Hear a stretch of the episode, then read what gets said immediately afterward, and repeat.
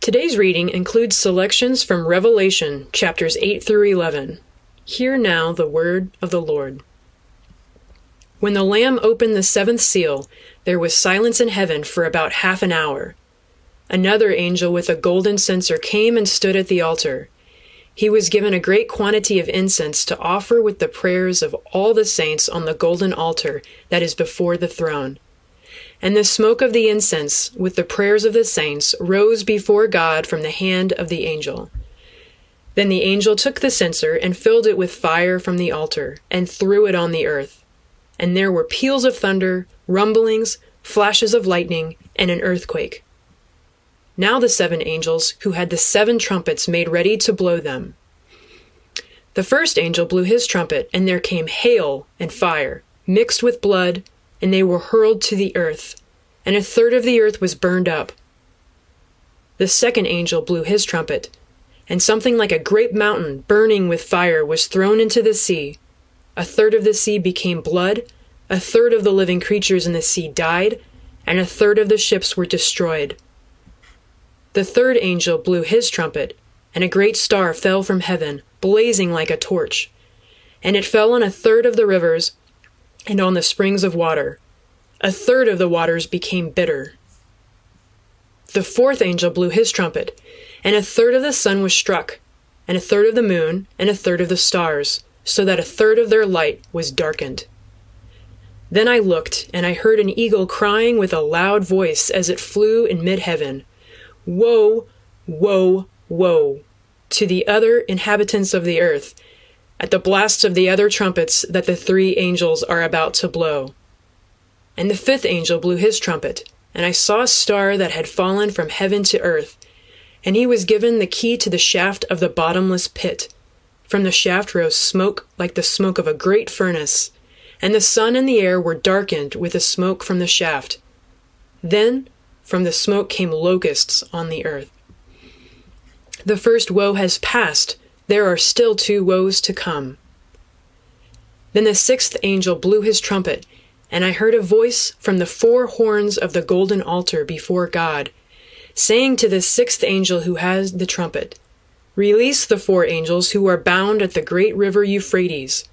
So the four angels were released, who had been held ready for the hour, the day, the month, and the year to kill a third of humankind.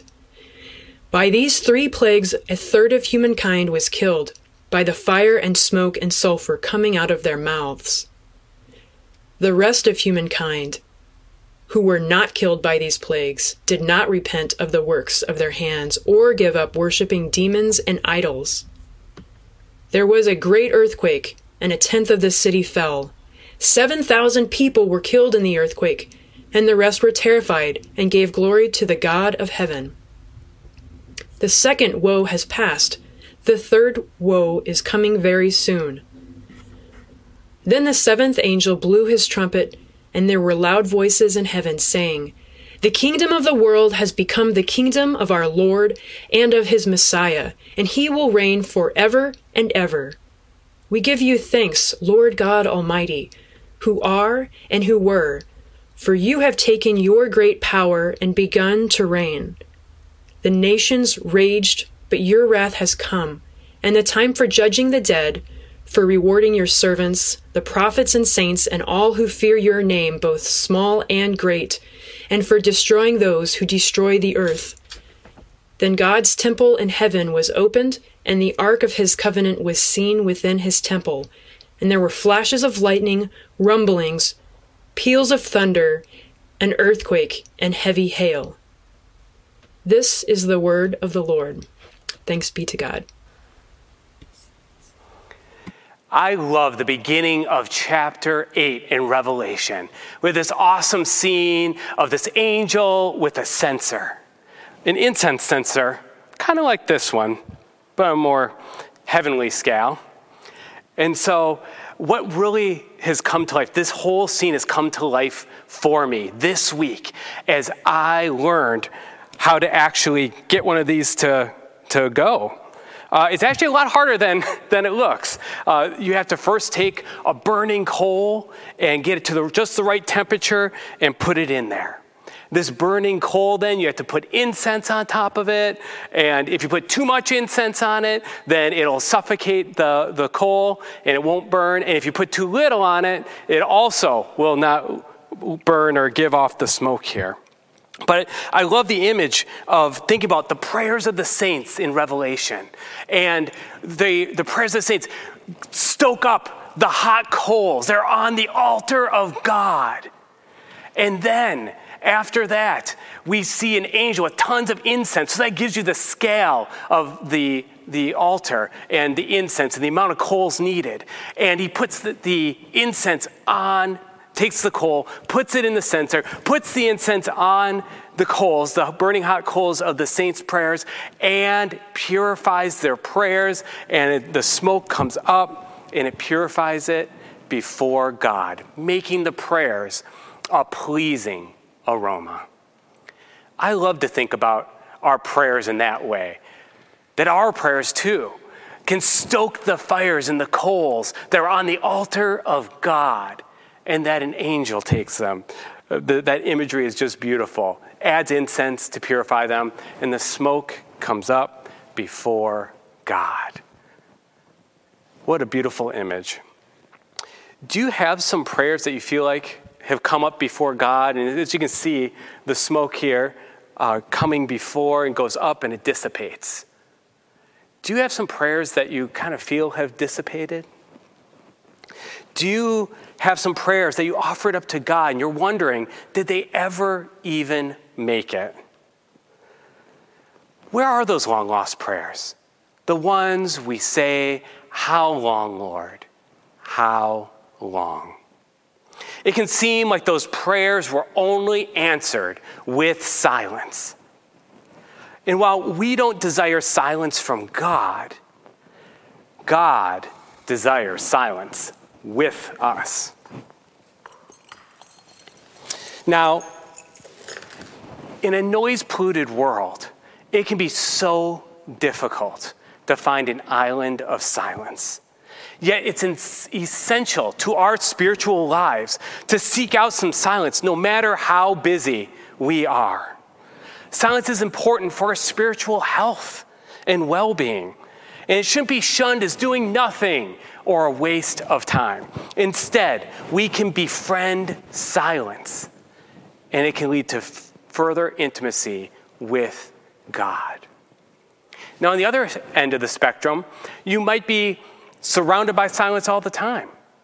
And then this, this silence can be deafening as well. And in this silence, it's important that we do things intentionally with the silence. And still more, there's times where we avoid silence. Do you ever do that? Do you ever avoid silence? I know I do. I've done that before. Dietrich Bonhoeffer makes this really interesting uh, observation regarding silence. He says, We are so afraid of silence that we chase ourselves from one event to the next in order not to have to spend a moment alone with ourselves, in order not to have to look at ourselves in the mirror. Silence can help us gain a better perspective on ourselves, especially when we are intentionally seeking silence with God. Journey, journeying into silence can be difficult. There's so much vying for our time, right? It can be hard to set aside the time to go into silence. It can be uncomfortable to be alone with our thoughts or lonely, especially if we're in a season where we're not feeling God's presence. This reminds me of my first year going into divinity school. The weekend before our first midterm testing, the school mandated a retreat. It had already been a very disorienting time for me and my family. We had to adjust to a new culture when we moved from Seattle to Durham, North Carolina. We, I was beginning a rigorous program at Duke, and I was looking for a job, and this was a time where God was being very, very silent. And we were just wondering is this all even going to work out? Everything had been a struggle up to this point, and nothing was coming easy. I didn't want to go to this retreat, honestly, but I had to. So when I showed up, they laid the ground rules no phones, no technology, you have to stay on the premise, and no talking. It was a silent retreat. I thought this was ridiculous. I'm leaving my family for a 24 hour period of time. I have all this in my mind that I have to do papers and getting and re- ready for tests. I have all this going on world in mind. And now I'm here, stuck at a retreat, and a silent retreat at that, where I'm going to learn nothing. So we all disperse across the, the grounds, and I'm like, all right, I'm out of here. I'm going to go outside. So I get to the door, and of course, it's raining. No problem. Throw up my hood, and I'm off. So as I'm walking the grounds, I go by a beautiful vineyard, and then I start going through a forest. And while I'm in the forest, I come across this shack that doubled as a prayer chapel. And let me tell you, friends, it was spooky. It was like a nightmare had come to life.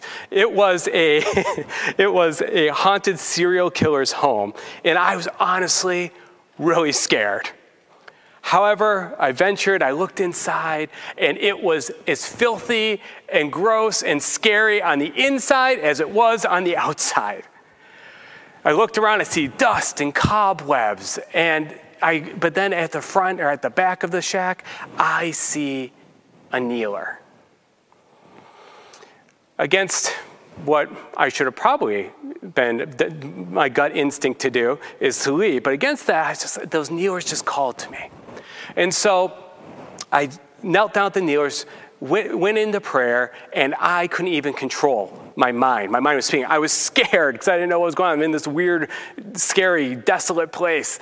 Uh, and it's dark out too, mind you. And I'm sitting here racking my brain trying to settle it down. I have all these things spinning around in my head. It takes about a half an hour before I'm able to come into God's presence. And boy, when I did though, it was amazing. It was as if God lifted up that shack and brought me up to heaven. And there was an event like much like revelation going on. It was just this amazing time of worship and prayer. And as the time concluded, I felt like God brought me back down to the earth. I got up from the kneeler I started heading back and looked at my watch. I had been there kneeling and praying for three and a half hours.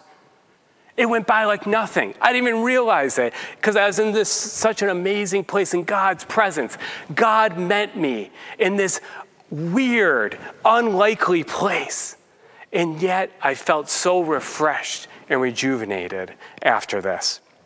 I felt a reorientation happen in my life in the silence. And best of all, I felt God was with me again. As we've been studying the book of Revelation the past few weeks, we have found that Revelation is a really noisy book, haven't we? We have witnessed magnificent worship, apocalyptic thunder, turmoil in the early church. There's been a lot of noise in images, words, and worship.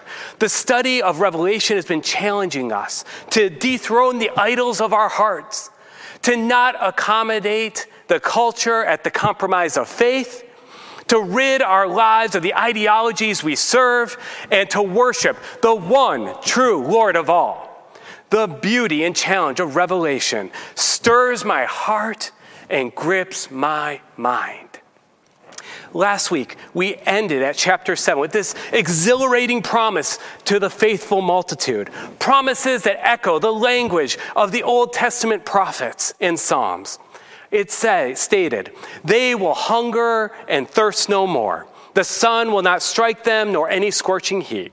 For the Lamb at the center of the throne will be their shepherd, and he will guide them to springs of water of life. And God will wipe away every tear from their eyes. What a beautiful eschatological vision of salvation.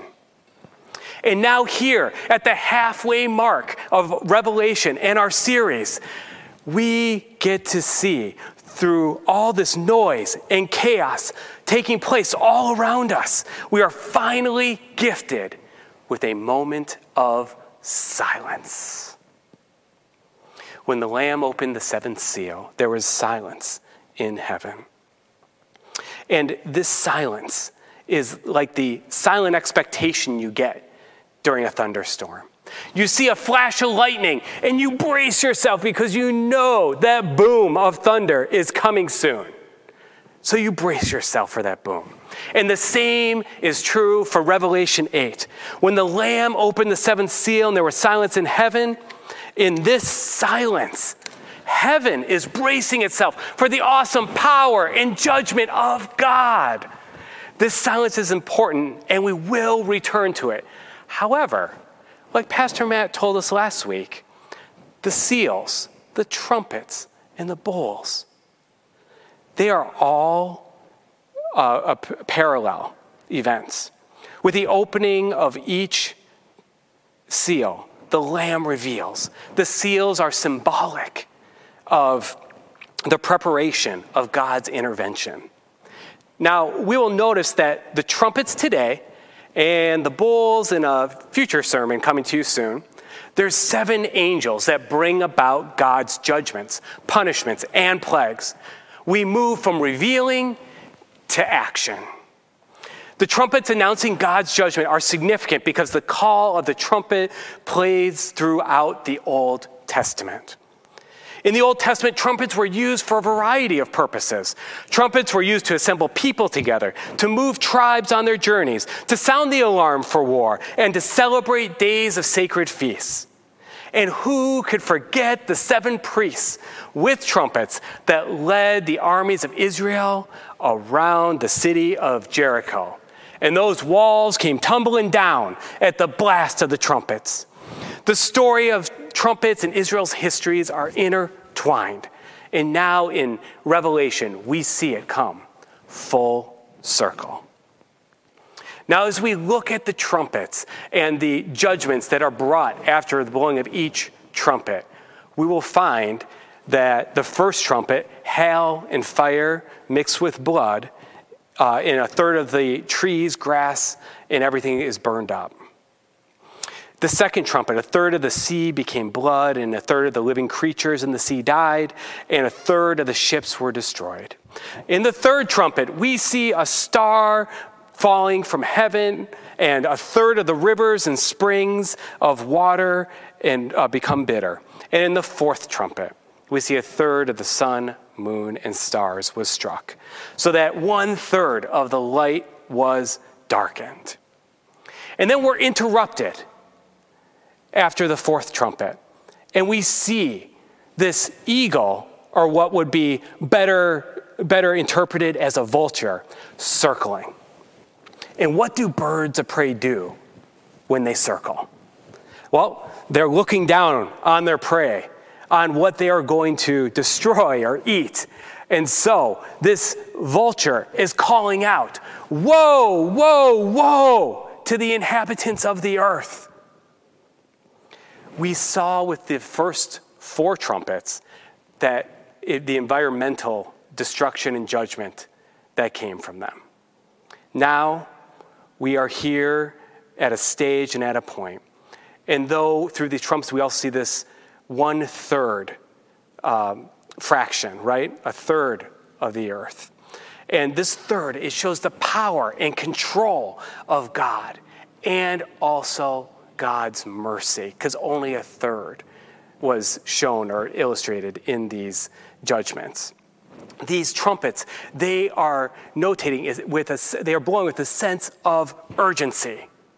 And so now we move from environmental destruction to judgments that are going to affect humankind. And so we go on to the fifth trumpet. It says, A star had fallen from heaven to earth, and a key was given to the shaft to the bottomless pit. From the shaft rose smoke, and the smoke came locusts on the earth, and they tortured people. Then the sixth trumpet is blown, and a third of humankind was killed. And here is the heartbreaking point is that each of these judgments on humanity and on the earth are a call to repentance but we can see here as we read the rest of humankind who was not killed by these plagues did not repent. So, after all this noise going on and all the trumpets blowing, we finally get to opening of the seventh seal. And that there was silence and this beautiful liturgy with prayers being offered up to God. And we get the seventh trumpet finally as well. And the seventh trumpet, after all that noise again, out breaks worship in heaven again. So, after all these judgments, I want to take a moment to talk about God's judgment. How does that hit your ear? God's judgment. It can make some people cringe, right? Now, I want to share something this really interesting judicial action in the court system in North Carolina. It is called a prayer for judgment. Now, this allows traffic violators and some misdemeanors to plead guilty to their offense and then ask the judge, after pleading guilty and admitting their crime, their faults, right? They ask the judge for a prayer of judgment. They say, I'm guilty, now judge me. And if the judge grants this prayer of judgment, guess what? Their record is gone once that's granted. What an interesting spin on judgment. A prayer of judgment means that your record's clean, like it didn't even happen.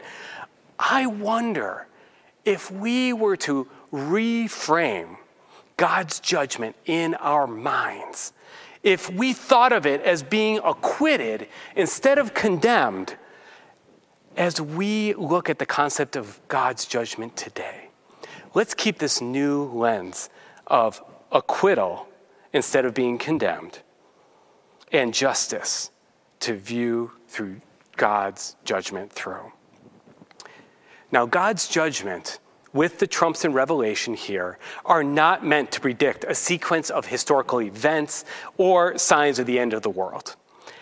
However, this point is to evoke and to explore the meaning and symbolism of divine judgment, which is impending on a sinful world.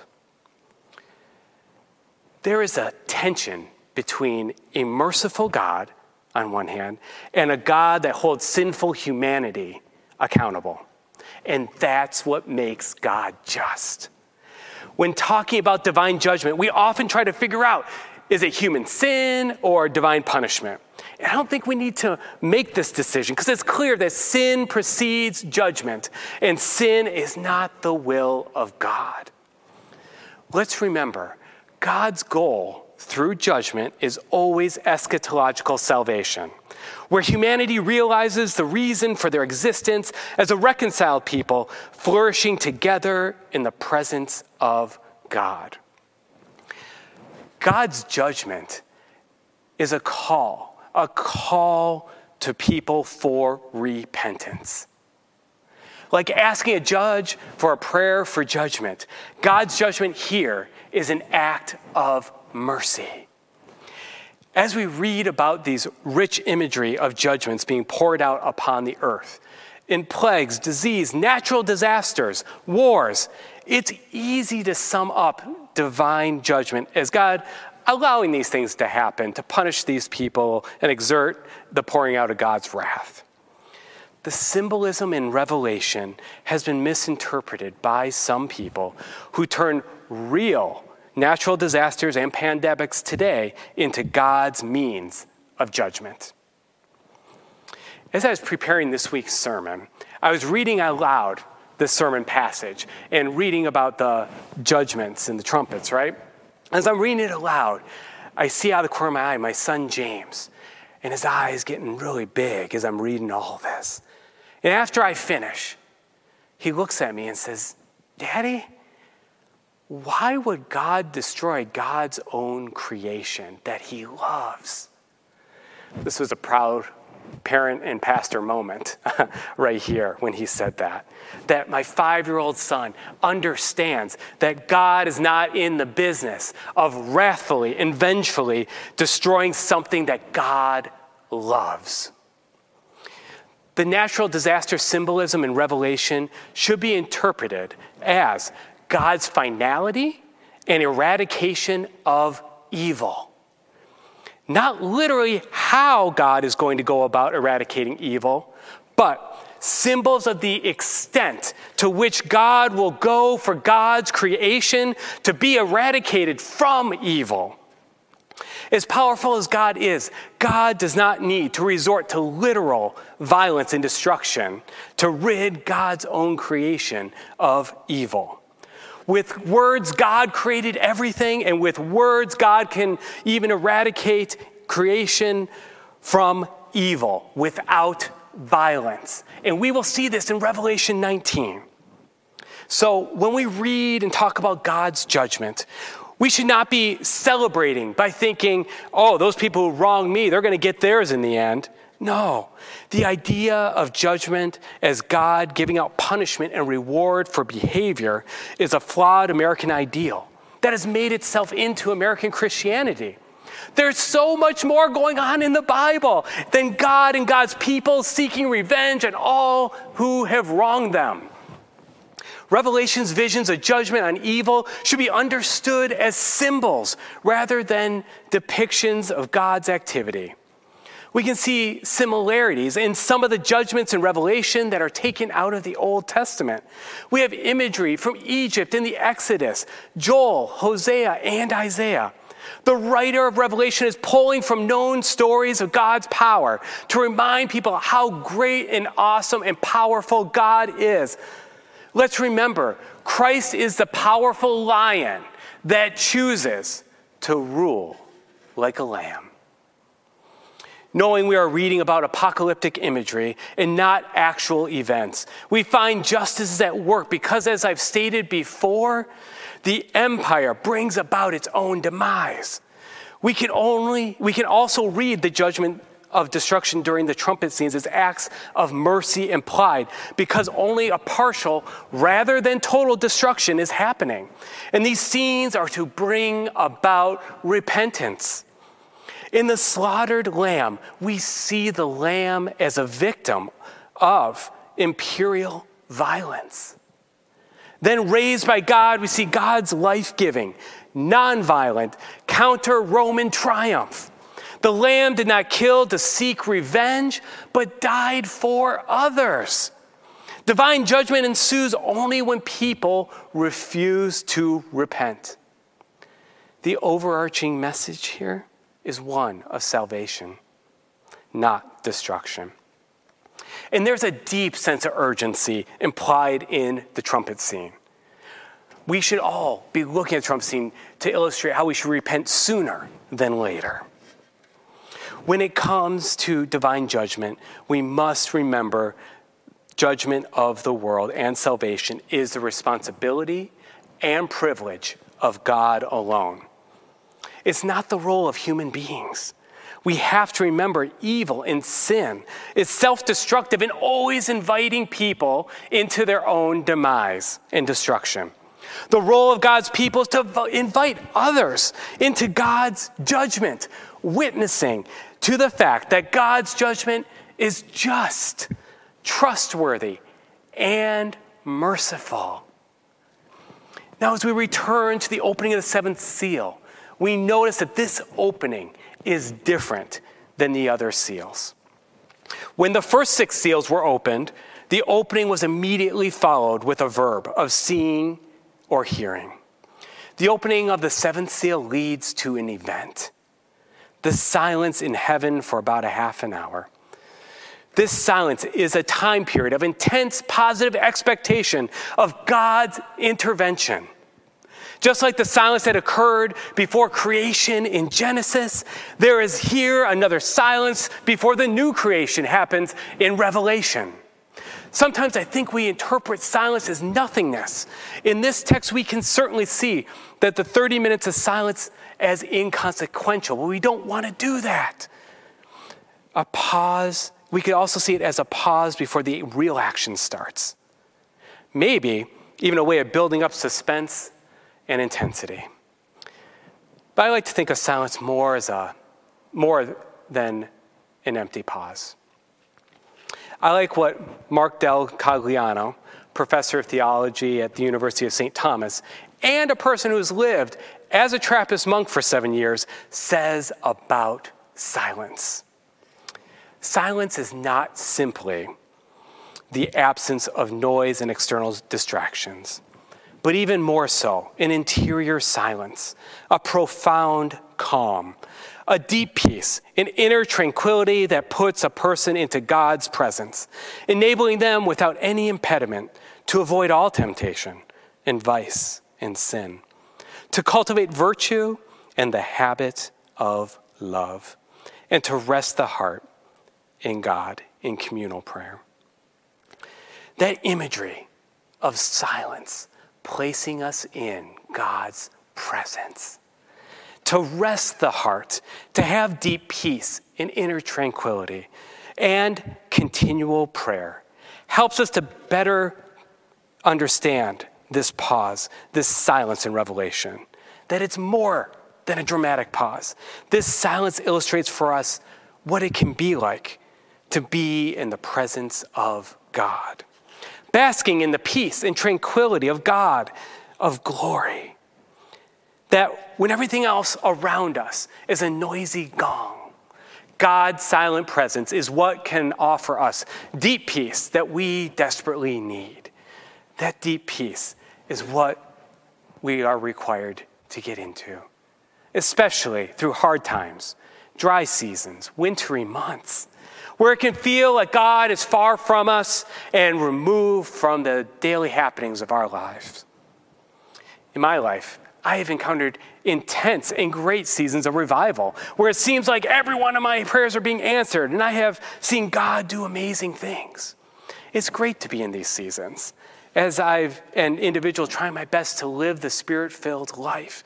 I've heard the voice of God and felt God's presence and hand upon me. However, I've also gone through intense seasons of complete silence from God. Wondering if God even cares or even hears my prayers. It feels like the umbrella of grace has been shifted off of me, and the elements are drenching me. And I'm soaked with the memories of once what once was. These are difficult seasons. Have you ever experienced those? The seasons where it feels like God has abandoned you in your greatest moment of need? Or like God is just being silent and ignoring you?